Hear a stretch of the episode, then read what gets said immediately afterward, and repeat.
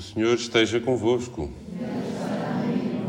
Evangelho de Nosso Senhor Jesus Cristo, segundo São Mateus. Depois de ter saciado a fome à multidão, Jesus obrigou os discípulos a subir para o barco e a esperá-lo na outra margem, enquanto despedia a multidão.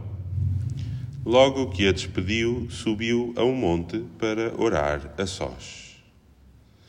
Ao cair da tarde, estava ali sozinho. O barco ia já no meio do mar, açoitado pelas ondas, pois o vento era contrário. Na quarta vigília da noite, Jesus foi ter com eles, caminhando sobre o mar. Os discípulos, vendo-o a caminhar sobre o mar, assustaram-se, pensando que fosse um fantasma, e gritaram, cheios de medo. Mas logo Jesus lhes dirigiu a palavra, dizendo: Tende confiança, sou eu, não temais. Respondeu-lhe Pedro: Se és tu, Senhor, manda-me ir ter contigo sobre as águas. Vem, disse Jesus. Então Pedro desceu do barco e caminhou sobre as águas para ir ter com Jesus. Mas, sentindo a violência do vento e começando a afundar-se, gritou: Salva-me, Senhor! Jesus estendeu-lhe logo a mão e segurou-o. Depois disse-lhe: Homem de pouca fé, por que duvidaste? Logo que subiram para o barco, o vento amainou. Então os que estavam no barco prostraram-se diante de Jesus e disseram-lhe: Tu és verdadeiramente o Filho de Deus. Depois fizeram a travessia e vieram para a terra em Genezaré. Os homens do lugar reconheceram Jesus e mandaram avisar toda aquela região. Trouxeram-lhe todos os doentes e pediam que os deixasse tocar ao menos na orla do seu manto. E quantos lhe tocaram foram completamente curados.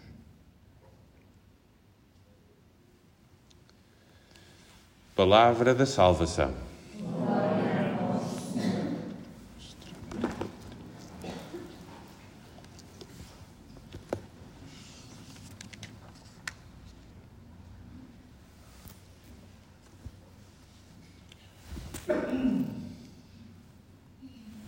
Primeira leitura. Deus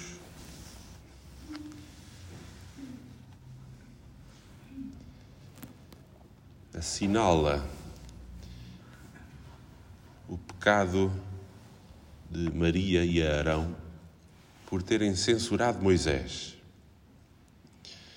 É surpreendente esta passagem, porque sabemos que todos nós não somos livres de censura. Deus bem sabe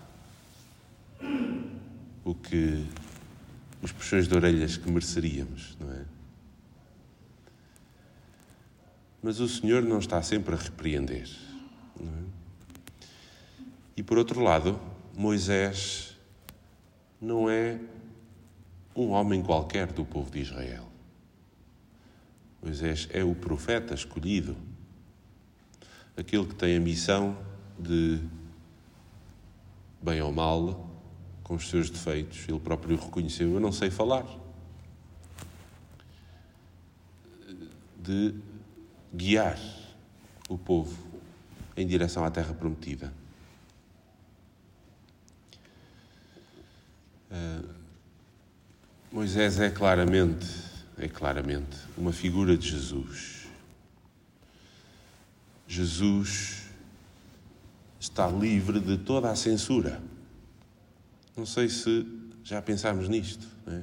não há uma palavra, não há uma vírgula, não há uma interjeição, mesmo quando o Senhor pega no chicote ou quando nos fala de coisas aparentemente paradoxais e, na nossa cabeça, contraditórias.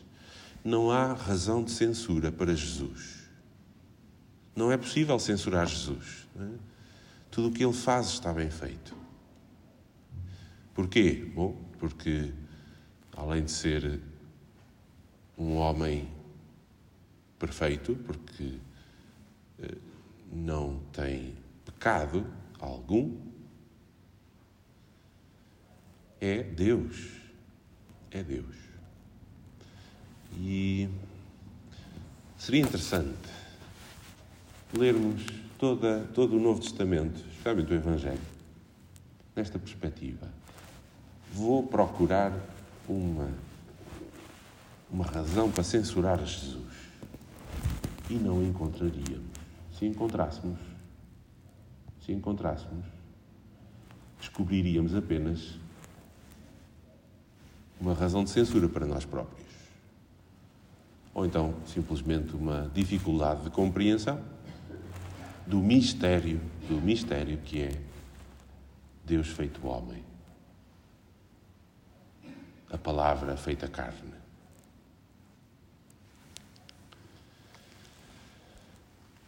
Em contrapartida, todos nós precisamos de ouvir de vez em quando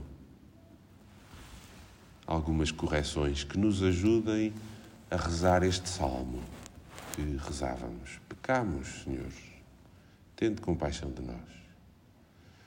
Ou então reconhecermos que somos como Pedro, homem de pouca fé, porque não acreditaste.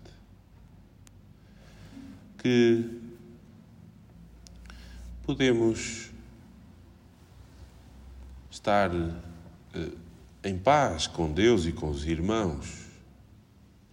A Igreja chama isso o estado de graça. Podemos até comungar o Senhor. Podemos até estar bastante já uh, crescidos no caminho da santidade, no caminho da perfeição. Uh, mas descobrimos sempre que se o Senhor não nos estende a mão, é tão fácil que nos afundemos. É tão fácil. Jesus estendeu logo a mão a Pedro, como quem diz: Deixe-te ir até onde tu pensas que consegues. Mas quando começares a vacilar, eu agarro-te. Eu agarro-te. Uh, Pedro e os discípulos estão na barca no meio do mar, de noite. Jesus está no monte a rezar.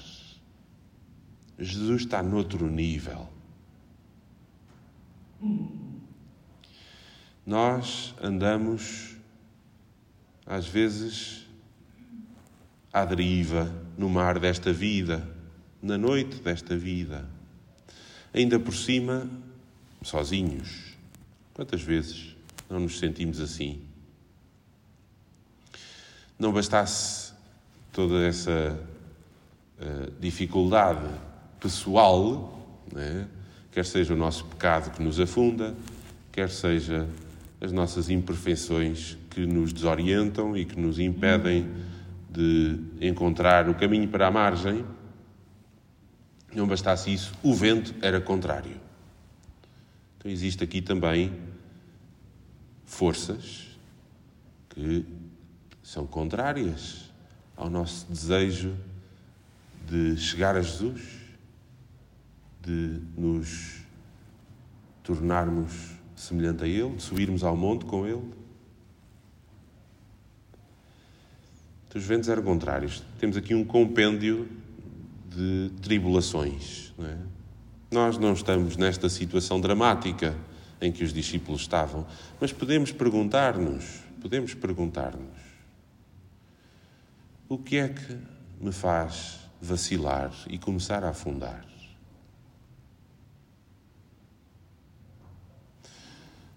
Pode haver muitas coisas. Eu penso que todos nos poderemos acusar um bocadinho de falta de humildade. Porque quando falta a humildade, quando pensamos que caminhamos sobre as águas, Nosso Senhor deixa afundar para nos segurar logo a seguir, mas deixa afundar. Mas haverá outras coisas, cada um poderá pensar. E também, e também, que ventos são contrários na minha vida. O que é que há fora de mim que me impede de caminhar para Jesus?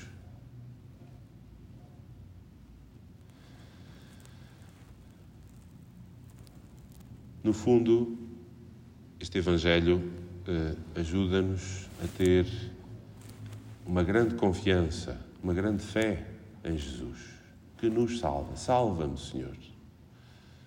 Deus pode não ouvir muitos dos nossos pedidos, porque se calhar não os sabemos fazer. Mas Deus não fica indiferente a este grito: Salva-me, Senhor. Salva-me, Senhor, por que preço? E uh, Jesus, que é Deus e que não precisava de vir molhar os pés para dentro d'água, quis estender-nos a mão para que, sentindo a sua misericórdia, possamos uh, levantar-nos